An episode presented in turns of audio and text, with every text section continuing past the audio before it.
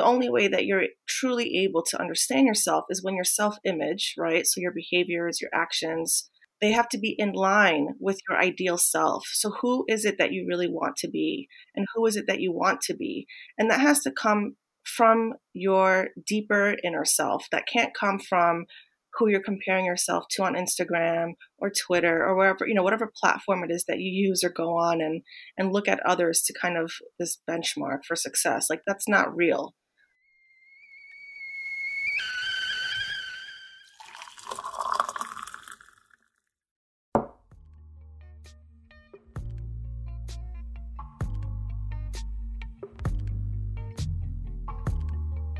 And welcome to the Multicultural Millennial Woman podcast. My name is Parthvi.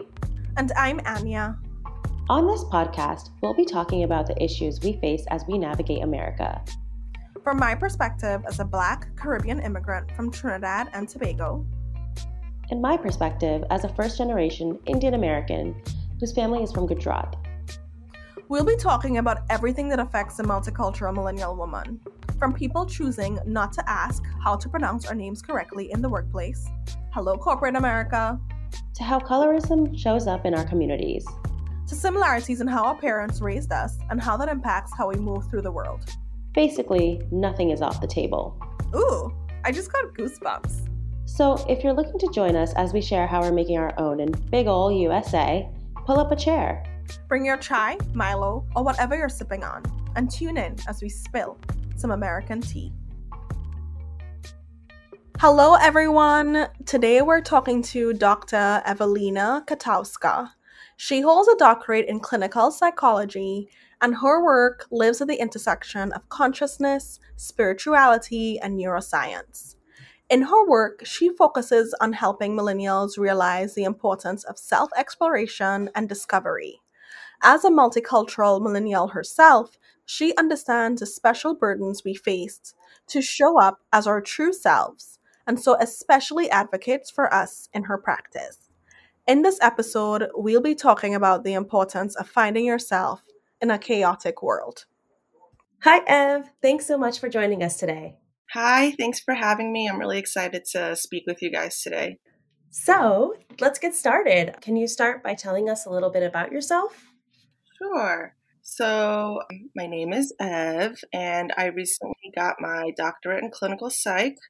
Right now, what I'm doing is I am a postdoctoral fellow group practice, and I would say my forte or expertise is spiritual psychotherapy. And so, what I really focus on is kind of aligning person's purpose with their spiritual beliefs or just their personality, their characteristics, and hope to kind of allow them to thrive in the world in brief. Yeah, I really find that interesting the way that you're saying that you are helping millennials connect their spirituality and use it as a tool to help them like live a fulfilling life. Can you share more about what inspired you to study and work with patients on how spirituality allows you to tap into yourself? Yeah, sure. So I think something that we need to first define is what does the self actually really mean? What does that look like? And so when we think about the self, if you really want to go back to Eastern philosophers, they believe that when you're in touch with the totality of your full being and you're acknowledging your capacity for wholeness, that's truly understanding the self. So, in my world, in the psychology world, the self would be understood as looking deeply into the psyche and examining both your conscious and unconscious realms of experience. So, this is kind of, again, the totality of who you are. And so, what inspired me to do this is I noticed that millennials in general and even Gen Z, they are more inclined to abandon organized religion. And so they embrace spirituality and even things like astrology is very hot right now. And so I noticed that because they are so in tune with those aspects of spirituality, so again, astrology being an example, they're more willing to do the work. They're not really turned off to therapy. They're not really turned off to some of these quote unquote woo woo and unconventional concepts. And so I noticed that because they're so open to it, and there's also a very there's a rise of anxiety and depression in these generations. Again, Gen Z, Gen X, millennials. I figured this would be like how things align with how I do the work. Totally can resonate with that too, thinking about how I am as a person as well and like the people around me. I feel like everyone I've known are like more inclined to do therapy if they're more open minded about spirituality in general as a whole. So, super interesting. Thinking about it, like as you've been studying this, have you felt that your perspective has also changed in viewing your own life? Yeah. Going back to who's open to it, right? So, like, we know that, like, baby boomers, like, our parents are not really open to this kind of stuff. For me, for example, that wasn't the case. My dad was very spiritual. He was a fourth generation in the Polish world. He was considered a shaman. And so he did a lot of healing. He was very focused on healing, um, energy healing, and just like, you know, metaphysical concepts that were back then when he would discuss them with me were just very con- completely considered unconventional, not talked about. And so I think that is how I started. My interest was peaked then, having these conversations with my dad. And then I noticed that even in grad school, when I would bring these concepts up to my peers, the antennas went up. Their eyes widened. They were really interested in it. But again, it wasn't always talked about as much. So I think that given the time that we're in, because if we're going to focus here on millennials, they are so open to it that I think it changes me a little bit in the sense that I feel more accepted in like the field that I'm in. So it's like if I notice that okay, this is the work that I'm doing and I'm actually getting patients who are willing to do the work and are open to it, then I feel that it gives me more of a sense of purpose. So yeah, I would say that it changes me in the sense that it makes me feel more aligned and it gives me passion to continue doing the work that I'm doing. It fuels my passion. That's awesome. So I think this is really interesting because the story you shared about your dad seems like such a pattern flow for me. The fact that your dad was a shaman, and then you, in a way, are continuing that work in a modern sense by being and studying psychology, but also having a focus on spirituality. To me, it almost feels like you're continuing that work. So I love the pattern in that, and that's very exciting for me. Definitely. And you know, in some spiritual spheres, people would say that psychologists are modern day shamans. So it feels, and especially ones that are interested in spiritual psychotherapy, it really does feel like I am kind of living and honoring my dad's legacy. I love that. So, speaking about shamans and legacy, I feel like shamans help you when you're dealing with a specific struggle in your life, when you're dealing with a problem. You go to them when you are like, I have this big issue and I don't know what to do. Like, can you help me? So, some of the youngest millennials are in their late 20s and early 30s. And these years, and I can say that because I am a millennial in my late 20s, are sort of mm. crazy because I feel like society is saying you should be adulting. But so many of us are desperately struggling with what that means.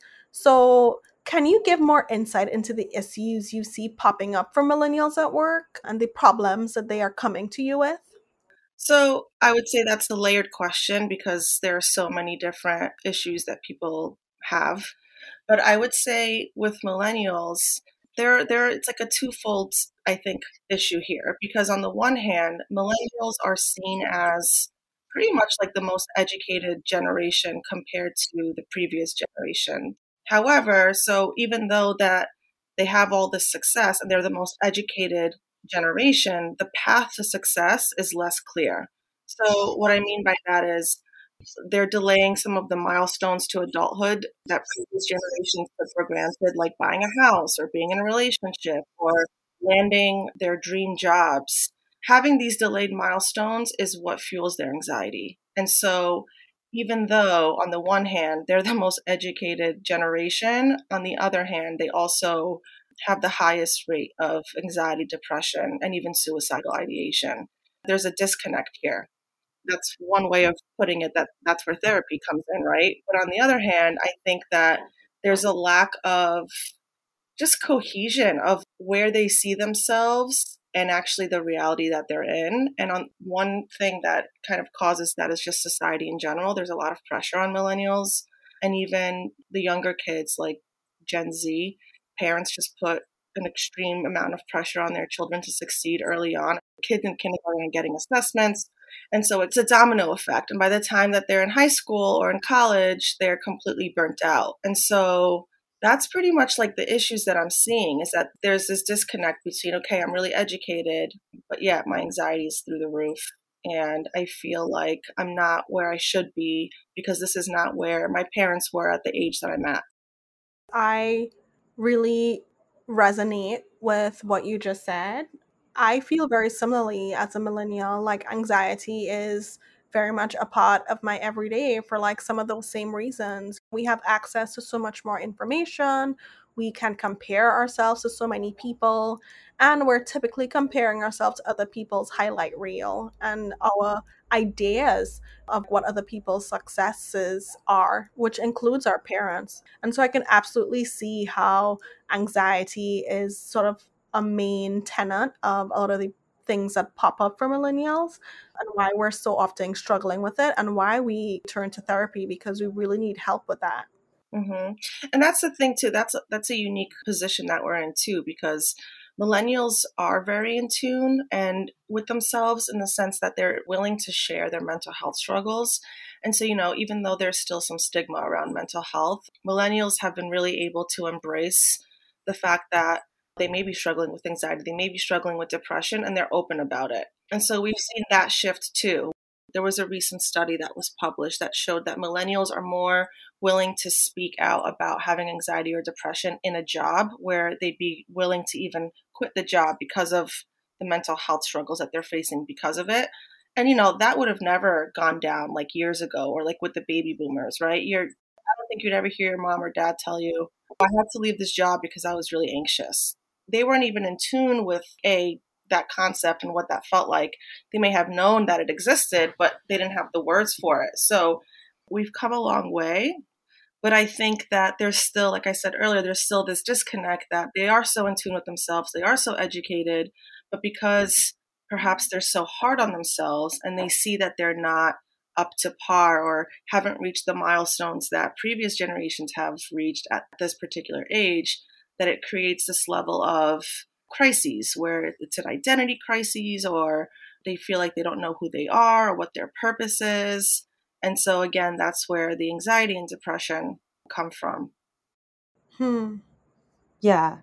A big part of your clinical work rests on the belief that a lot of millennials' problems, like the anxiety and issues that they're dealing with, are rooted in a lack of self understanding.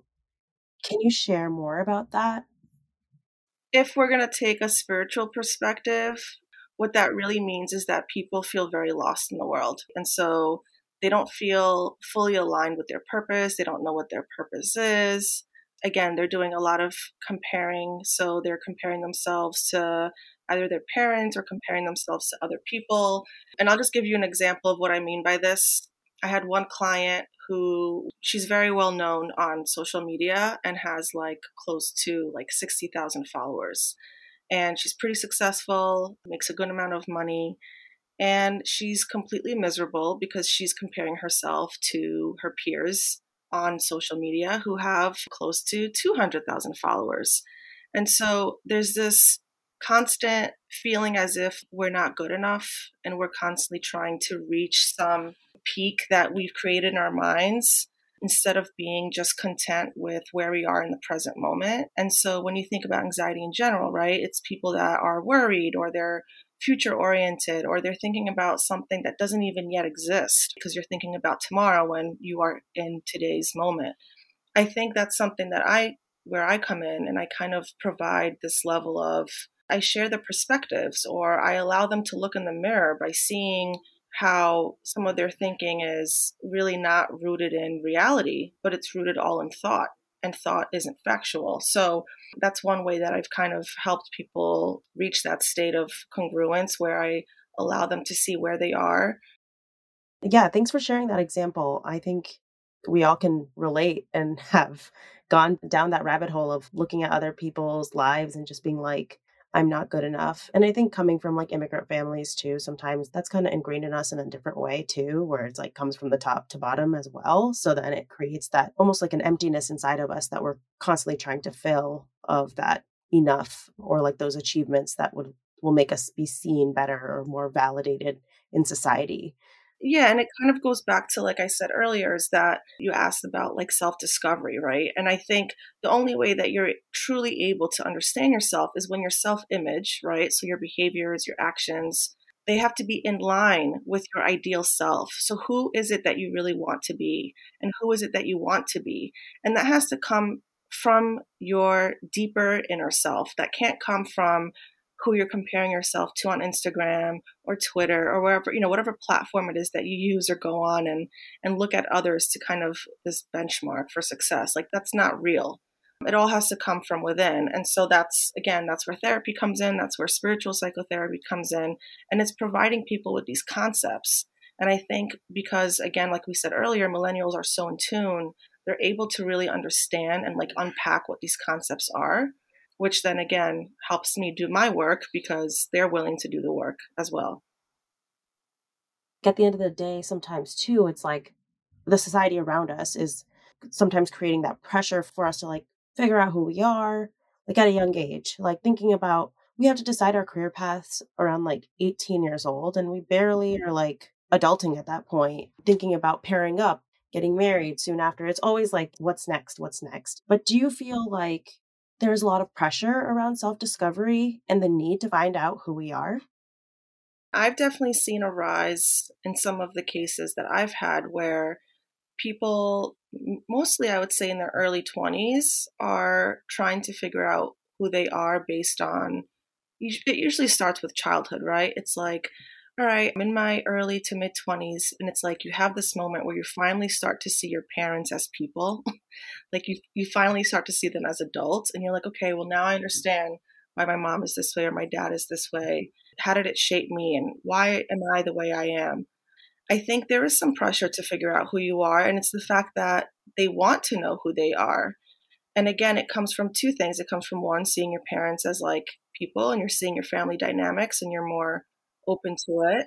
And I think on the other hand, it's also this there's this new wave of millennials accepting spirituality. They're more into astrology these days. There was a, a recent article where I think like Barnes and Noble said that a lot of the books they're selling is like astrology and tarot. So I just think that people are more open to it, which is a good thing, honestly, because they'll they'll fuel their you know their success. Like if you really know who you are and you're aligned with the totality of who you are, then you're more inclined to be successful because you're more inclined to be happy. Definitely. You said something really interesting earlier where you talked about the fact that typically when people come into their 20s, they're starting to be more curious about essentially, why am I the way that I am?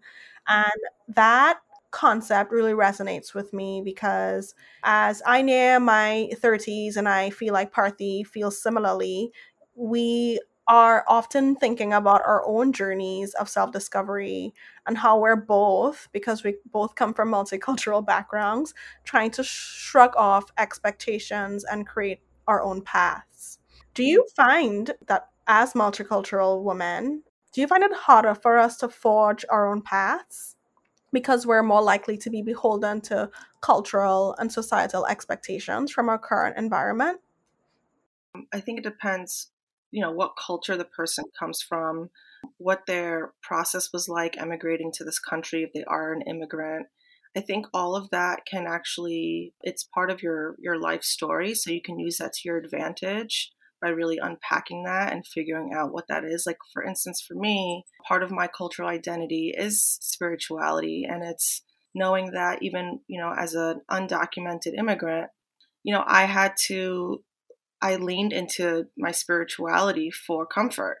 And I really was proud of the fact that my dad was as spiritual as he was and was one to kind of be in the community to speak of these unconventional abstract ideas so it depends on what you see as um, a protective factor and what you see as a risk factor, right? So, like, what is it in your culture that makes you feel that you're more at risk to be anxious or depressed or figure out like you're stuck in life? And then what is it from your culture that you feel is really protecting and gives you kind of a leg up in understanding who you are and where you fit in in society. So it really depends on how you view your culture. Are you connected to it? Are you connected to the traditions? Is it something that fuels your purpose or is it something that you want to shy away from or you don't want to embrace? And I think at the end of the day, if you're willing to embrace it, then you're more inclined to be one with it, which then means that you're more inclined to be one with yourself. I can affirm that. Thanks for sharing that. I feel, for me especially, I came from a very high achieving family and so my parents always had really high expectations for all three of their children and so yes even though i did immigrate to the us and i i do think i have that drive as an immigrant to be the best and do the best and i do think especially like as somebody who's a black woman like i feel like i have to double triple quadruple prove myself. I do also think that drive had been instilled in me from a very young age. I would come home with my report card and my parents would look at who got the highest grade in the class. And if my grade didn't match the highest grade of the class it was an issue and so i definitely think that yes, being a multicultural woman can make it harder for you to be free of anxiety and be free of like other people's expectations. But I do think for me personally, I just think it's always been a part of my culture and also the value system in which I grew up. Mm-hmm. Yeah, and I mean, you make a good point too, right? You know, as a Black woman, there's a lot more that you're going to face versus me as a white woman, even though we we're both immigrants there's a level of privilege that I have that society doesn't see you as having. And so it doesn't matter how much you embrace your culture or your values or your, or the traditions, just the I guess we can say how brutal and racist society can be, embracing your culture won't get you through. And so it's a very loaded question and even in the spiritual world there is a lot of racism. So like when we even when we look at like I'll give you just a small example, but thinking about the world of yoga or the whole be positive or light and love, like love can get you through anything. I mean, not really. And that's that's really not the case. And going back to yoga, like when we think about like different magazines that get published and when you see, you know, um, like the Buddhist magazines or health and fitness, and there's always if we see yoga on the front page, it's always a white woman, right? And it's rarely a black woman. And it's not like black women don't do yoga. They definitely do yoga. And let's even go further than that. When we think about yoga studios, we have your typically some yoga studios that are owned by white women have a lot more traffic than let's say a yoga studio that's owned by a Southeast Asian woman, right? And we know that yoga came from Asia. So one would think that that would be the more popular place to go. But it's not like that because white women in the spiritual world, and if we're going to talk about yoga for a second, in the quote unquote yoga world, they've whitewashed it. When you whitewash something, it's almost as if like you extract and disconnect the cultural piece that is attached to yoga and it's now just seen as this like commodifies the spiritual aspect of it which is not how it should be but unfortunately that's kind of where we are definitely definitely and and also just quickly touching on yoga there is absolutely a history of origin story of yoga in india but as I've recently found out, there is also an, a rich history of yoga in the African continent and in countries like Egypt as well. So yeah, it, it's it's kind of scary, I would say, almost that these tools that are supposed to help you find yourself and to become one with yourself and to and to find the God within you have been commodified and it, it sort of strips away access from people who don't have a certain amount of wealth or a certain amount of disposable income. Yeah. Yeah, exactly. And so again going back to the whole whitewashing thing it's kind of like when we westernize certain things like we have with yoga it's more accessible so it's like well white women are going to do it because white women have created this thing but it's no it's not the case. They haven't created it at all. And same thing with some spiritual concepts. You see a ted talk by let's say a white psychologist, and you have people in the audience and they're like, wow, she's done all this research on this and this concept within mindfulness. So this is a new thing, and let's take it all in. Meanwhile, this person that may be presenting on mindfulness or any type of like spiritual concepts, this stems from thousands and thousands of years ago by Buddhists and by Buddhists in different parts of the world that typically weren't, there was no access for us to have that until quote unquote a white person went and found out about it and then came back here and is now giving talks on it. And now, according to everyone else, it's this white person who's created this concept it really is interesting kind of again what gets publicized what gets what becomes popular and a lot of these concepts in the spiritual world that do get popular are typically they're given attention when a white person is speaking to it. So i think that makes a lot of sense but kind of like realigning. So thinking when we chatted last time you spoke about feminine energy and how the desire for self growth and self discovery typically falls on the woman. Can you explain more about why you've come to this conclusion? Yeah. So I think when we think of just like feminine energy in general, right? Where typically we associate the feminine with traits like empathy, nurturing, heart energy, as some would put it. And so the reason I say it falls on the woman is typically the woman is the one who educates the family. If we think about kind of your current modern family today, for the most part, yes, there are equal roles. Dads in today's world play a huge role in the family dynamic, but for the most part, it's always been shown in the literature that moms and women in general are the ones nurturing their children. They're the ones who provide them with their cultural understanding of who they are. They're the ones who are educating their kids. And so I think when it comes to spirituality in general, it does fall on the woman because the woman is the one that's doing it in the first place. yeah, because it always starts with us. Even in my own example at home, like out of my husband and I, I'm more spiritual. He's just not very religious. So I think just as people too, I'm just more in tune with my emotions and things like that. And I think it kind of just comes with like feminine nature as beings. We just have those, it's like innate in, in our in our beings and i think that definitely has something to do with it too. Yeah and i think again those concepts that i said earlier empathy being nurturing being loving those are typically associated with a woman. So i think it just kind of just falls that way where because these traits are seen to be more feminine in nature it just so happens that women are the ones that carry these traits and they're the ones that are passing them on. And this is not to say that men don't have these qualities as well. But they're, again, because of the society that we're in, they're seen as more feminine. So, like, given that women are obviously more likely to have this desire, how, like, do you see a lot of men going down this route of self discovery and self growth also?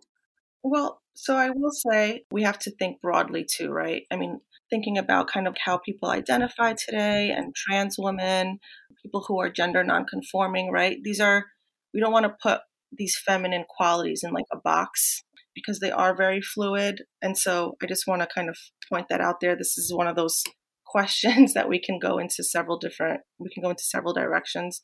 But in terms of men or people who identify as male, for the most part, in my work so far, I've predominantly worked with women and I think just in the therapeutic world in and of itself, women are more inclined to go to therapy than men.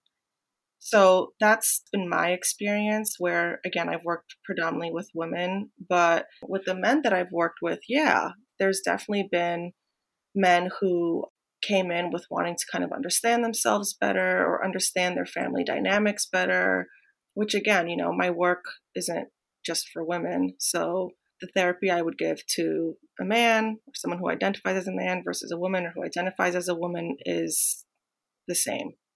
It differs based on the individual and what they bring and where they're at in life versus their gender identity. So, unless they specify that they want this to be kind of a part of their work, I will assume that the spiritual concepts or the work that I educate people on is universal. I really love that you are talking about feminine energy, Evelina, because I think it's so important. The older I get, the more I'm learning about and accepting my feminine energy. And I actually think it's really important for growth. I don't know if you feel this way, Evelina or Parthi, but I feel like growing up, we sort of, because of we live in a Western society and because we live in a very capitalistic society, we're often told that success is when you adopt masculine traits. It's like you have to be more aggressive, more direct, more in people's faces. I think growth and development is realizing that there's energy that we understand as feminine energy and energy that we understand as masculine energy and we have both no matter like what you identify as and we are able to ebb and shift and flow in those depending on like what we're experiencing and healthy masculine energy is great for different things and healthy mm-hmm. feminine energy is great for things as well. And I really feel like the more I begin to understand and like really embody that, I feel like I continue on my path to health and growth instead of being like, oh, this being too caring or being too understanding or being too nurturing. That's like, ugh, or the only way I can express that is in like this one tiny corner of my life. And also, evolving the idea of feminine energy, right? Like I think feminine energy is also like the mother cub and that fierceness and that ferocity and really expanding what our ideas of energy when we think of masculine energy and feminine energy, how they play out in the world. So I'm really glad you brought that up. I think it's really important for millennials to understand because we grew up in an era where that may not especially be taught, especially depending on what culture you're from. And as I was saying before, I think it's really key to grow, to understand what's inside of you, how can you understand those things better, and really live out a life that's aligned to, as you're saying, Evelina, who you really truly are. Mm-hmm even just thinking about how you're embracing that more. I mean, I think as a society, we are embracing concepts more like that are associated with the feminine energy, things like empathy, right? And being nurturing and loving. I mean, even thinking about recently now that we have Joe Biden and Kamala Harris as president and vice president, respectively, thinking about how a lot of the articles that came out from I would say November until like now. In the title, it's things like empathy wins the presidency or Joe Biden promises empathy. There's another one that was Joe Biden's empathy may result in a therapeutic foreign policy, right? So it's like we're having these these concepts that again, even let's say 10 years ago, were not very common to hear no one really talked about empathy, feeling someone else's feelings, or really the cliche kind of statement of put yourself in someone else's shoes, right? That wasn't really the talk. And so now it is. And I think that comes with a, a few things. One is that women are leading the world more and more taking in leadership they're taking on leadership positions i also think that we're trying to teach our young men to be more in tune with themselves to also put themselves in the shoes of the other and I think that when, again, little boys and little girls are both taught that they have to work on empathy and being nurturing and being kind to one another, I think that those principles will be, be coming back. The principles of the feminine energy that we just spoke of. Yeah, I love all of this. I think it's it's really interesting because I feel like we spend so much time thinking about what we don't do as women, but we have so much amazing about us that we don't look within. Thinking about all of these things, do you have any like quick tips for us to take away to think about, you know, how we can do this on our own and start reflecting so we can stop comparing a little bit? Yeah. So put your phone down after a certain time, or when you wake up in the morning, the phone shouldn't be the first thing you look at. Perhaps in the morning you can do a five to 10 minute exercise where you close your eyes or keep your eyes open and just really reflect on what you're grateful for and just sit in that sense of gratitude that's been shown to really increase someone's state of happiness throughout the day being in sitting in gratitude for the first five, five ten minutes of the day. That's something that you can do again not being in your phone throughout the day and if you have to be a time limit on that. So don't go on Instagram for three hours, um, is one thing that you could do. Another thing could be really investing in therapy. I think therapy is an excellent tool for people to find themselves, for people to increase their sense of happiness and belonging in the world. So I would say those are three little exercises that one can partake in. Definitely. Thanks for sharing that. I feel I'm so guilty of all of those. My phone is my alarm, and you bet. As I hear the alarm and I roll over on my bed, the first thing I pick up is my phone. But I feel like you've challenged me. I really want to try to put my phone in my drawer and use a different waking up method and try that. Like, wake up and just think about things that I'm grateful for. So, thanks for that tip. Mm-hmm. Even like journaling is really helpful, like, especially for people who struggle with anxiety or again, doing that thing that we said where they would compare themselves to others. When you take those big, really scary or frightening thoughts and put them to paper, it really helps kind of concretize what you're looking at because you're looking at it and you're like, okay, I can't believe I'm thinking this way, or wow, that's just a thought, doesn't actually really mean anything. Or the more energy that we we give these thoughts, especially ones that create anxiety, the more we're anxious. And so we're in this vicious cycle. So journaling is a really good way to help reduce anxiety, to help improve your sense of your sense of belonging, like feeling as if that everything that you're expressing and feeling you can actually put to paper. I really appreciate you sharing that. I think sometimes journaling can be tough for me. So I do sometimes will leave myself voice notes because I'm such a verbal processor and it really helps me to talk in between therapy sessions. So I'm just really energized and excited to make some changes and, you know, try out all these new tips that you shared. But again, just want to thank you so much for your time, Evelina. It's been such a pleasure learning more about how we can take actionable items, but also just listening about what it means for us as we continue to discover who we are. Mm-hmm. I'm really happy to have this conversation. This is something that I can talk about for hours. These are also concepts that are really deep and they do require a lot of thought and a lot of reflection.